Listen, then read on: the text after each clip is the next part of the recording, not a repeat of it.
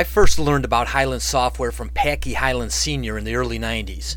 He told us at a John Carroll University Entrepreneur Association meeting about the new company his kids were starting. Packy wasn't a software guy and he wasn't 100% clear in the details back then, but he recognized the potential. Another person I met at those meetings way back then was Gordy Priemer. He's the father of today's guest, Bill Priemer. You know, I have to start paying more attention at those meetings. Cleveland area listeners to the Great Lakes Geek Show will undoubtedly know about Hyland Software. The rest of you should pay close attention. Hyland serves as a role model for companies, proving every day that a world class international software company can operate and thrive outside of the typical locales such as Silicon Valley. They've received a lot of media attention for their cool culture, they offer a diner and a hair salon, a massage spa, dry cleaning services, car detailing, child enrichment centers, and of course there are those famous slides, a quick way to get from the second to the first floor. Cool culture is interesting, but you have to have great products and customers too, and they do. With thousands of customers worldwide, surging revenues, and 30 or so consecutive profitable quarters, Hyland is a success story by any measure. Plus, you have to like a multi million dollar company where the executive team puts their cell phone numbers on their webpage and encourages customers to call them directly. In this episode, we'll speak with one of those executives, Chief Operating Officer and Executive Vice President Bill Priemer. Coming to you from the world renowned Magnum building on beautiful Payne Avenue in the heart of Cleveland, Ohio, it's the entrepreneur himself, Dan Hanson, bringing you the Great Lakes Geek Show.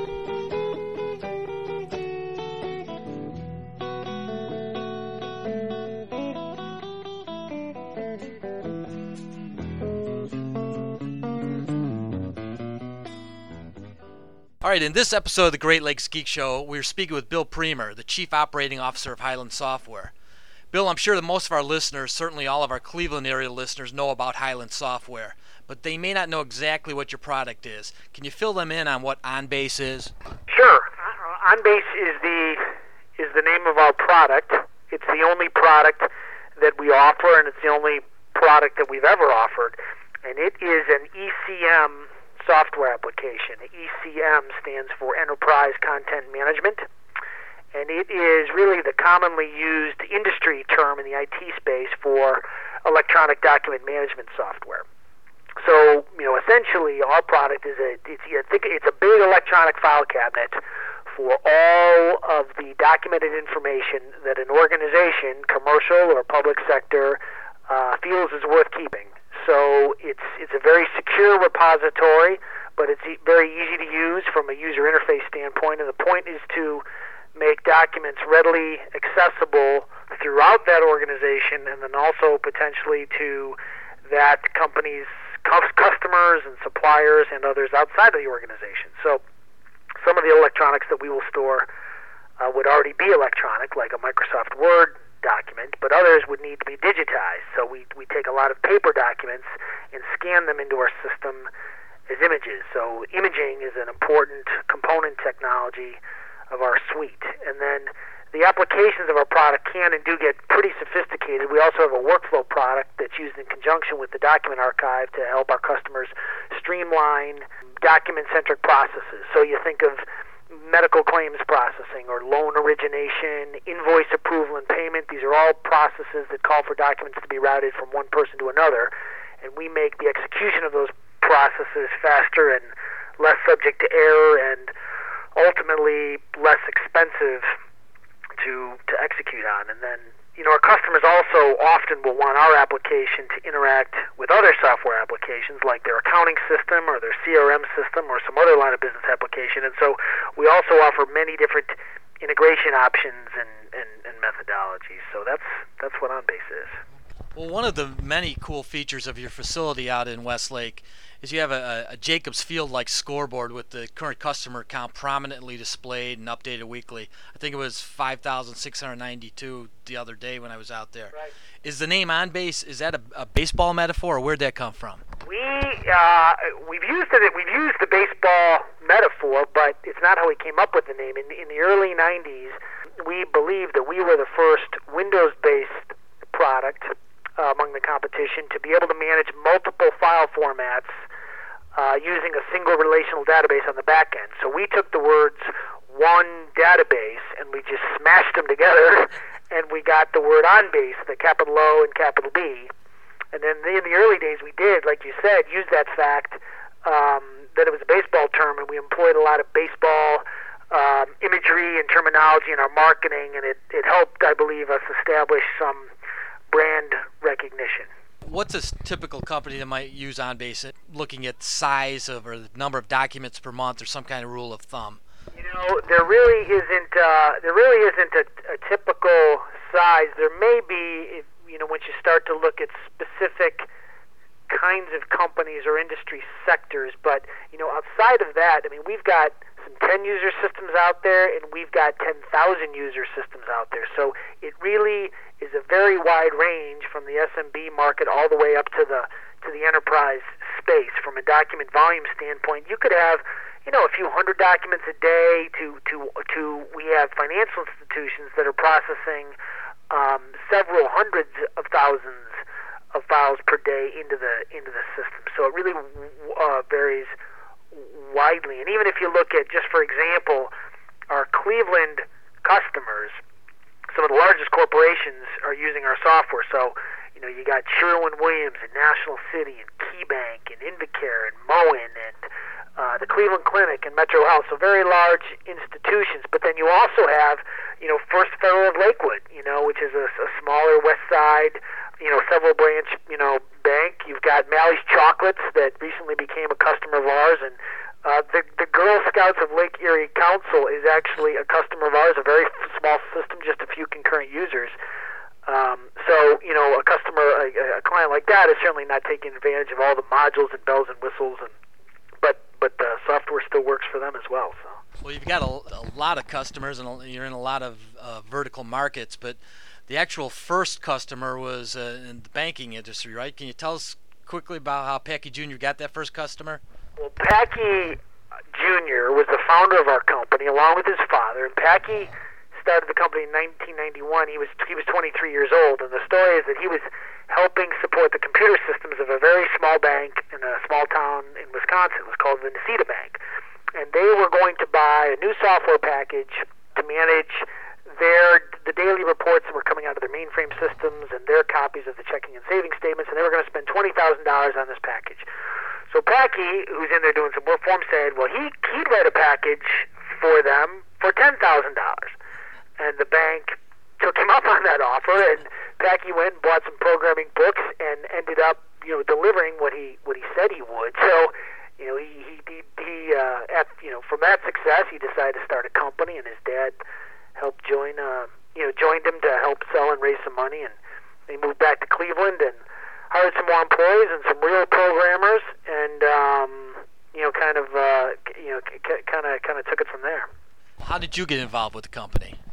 I knew when I was, you know, I'm, a, I'm originally, I'm originally a Clevelander. I'm an East Sider, and I was living in University Heights when I was in first grade. The Hyland family moved next door to us. I mean, immediately next door to us. And so me and my brothers were friends with Packy and Chris and, and AJ, and they lived uh, next door to us for five years. And we've really been been friends even uh, ever since. And we stayed in Cleveland, and the Hylands moved around to Wisconsin and Texas, but we always uh, kept in touch. Uh, I was aware when Packy started the company in '91, but I was selling for a PC company in Chicago at that time, and it wasn't until '97 when I was working for Federal Express down in Memphis, Tennessee, when Packy called me up and said, you know, I, I think we're ready to branch beyond the banking industry, and we've got a few salespeople, but could really use a should probably start a marketing department.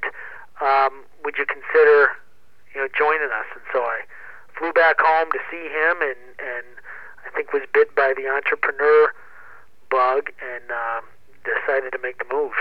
Well, your, your dad, Gordy Priemer, is a great guy. He's also an entrepreneur, but he's in more the, the brick and mortar world, you know, real estate and development and windows and more traditional companies like that. What did he say when you told him you were going to join this uh, software company? You know, I, I remember him being su- supportive. I mean, I, I think, you know, he probably thought I was leaving this promising career at, at FedEx, and, you know, he probably still knew Packy as this, you know, crazy kid that was living that lived next door to us. Um, but you know, like you said, he's he's been a real estate entrepreneur his his whole career, so he probably knew it was in my blood. And plus, I think he liked the fact that you know I'd be moving back to Cleveland. I know my mom. I know my mom thought that's why I was taking the job was to to move back closer to her. Well, Hyland Software's had phenomenal success in the last seven years or so, profitable for something like 30 straight quarters. What do you attribute that to? The product, the management team, the culture combination? What is that? You know, it's really, you know, I, I'd have to say it's all of the above. I mean, I think you you have to start with a great product that delivers benefits that customers really need and are willing to pay for. And you look at our product; it's it's um, it's an elegantly engineered product. Uh, it's got some real architectural differences from that set it apart from the competition that just aren't easy to to duplicate. We've got a great chief technology officer in, in Miguel Zubizarreta and just an outstanding development team. So that is that is certainly part of it. Um, we have a very strong management team. We've we've all been together for you know for a long time. I think you know the average tenure of the executive management team is somewhere in the six, seven, you know, eight year range. And, you know, we just all work together very well. This is really a, a team atmosphere. It's the farthest thing from a political environment I think you'll you'll find. And so uh, we've always, you know, been very much just focused on our goals and working together to to accomplish them. And like you said, I mean, we're we become somewhat known for our culture here, and that's uh, that's very intentional. I mean, people a lot of companies say people are, you know, their most important asset, but we really believe that, and then we really try to put our money and our resources um, and, and, and, and our innovation, you know, where our mouth is on that score. So, I mean, we, we are we are very much about trying to make Hyland Software uh, the most enjoyable and the most fulfilling place to work that we can. We really think that when when our people, you know, when your when your people are happy, they'll give you their best effort. They'll stay with you for a long time, and and in our case, they'll hopefully tell their friends about you because when you need to hire as many people as we do, you need a lot of qualified um, people applying. So. Get into that culture for a second. You recently had a, a bring your mom to work day. Did did any of the moms go down one of your slides? Yeah. You know, I didn't see them go down the slides. They must have. I wonder if the we we had about that was on Monday of this week, the first Bring Your Mom to Work day. We had a hundred mothers, um, you know, show up. It was great fun. We did tours around the building. We did a presentation on what you know their kids actually do all day, what what Hyland Software does. We we we fed them lunch. You got to sit at the desk of your son or daughter and you know see what they do all day. There, there was a uh, gift box that we gave them as they left, and one of the items in it was a bumper sticker that said, "My, I think my my kid is an honor employee at Hyland Software that they can put on the back of their cars." So that was that was a lot of fun. You know, one of the things I like best about Hyland Software is how you take people who maybe they're not uh, up to speed on certifications or training, but you train the heck out of them and kind of create your certified engineers and experts rather than just trying to locate and attract those people. Tell us about that philosophy. Well, I mean, there, there certainly, you know, there certainly is is uh, you know is an element of that where we are trying to, uh, in, in, for many positions, and I would say this is especially the case for development roles, you know, quality assurance, where we're looking to hire smart people, uh, you know, with a lot of upside potential, and then really concentrate on doing what we need to do to to unlock that uh, to unlock that potential. You know, we, we, we, would be looking for, you know, some certain elements in the, their educational background that would illustrate for us that they have the capacity to learn.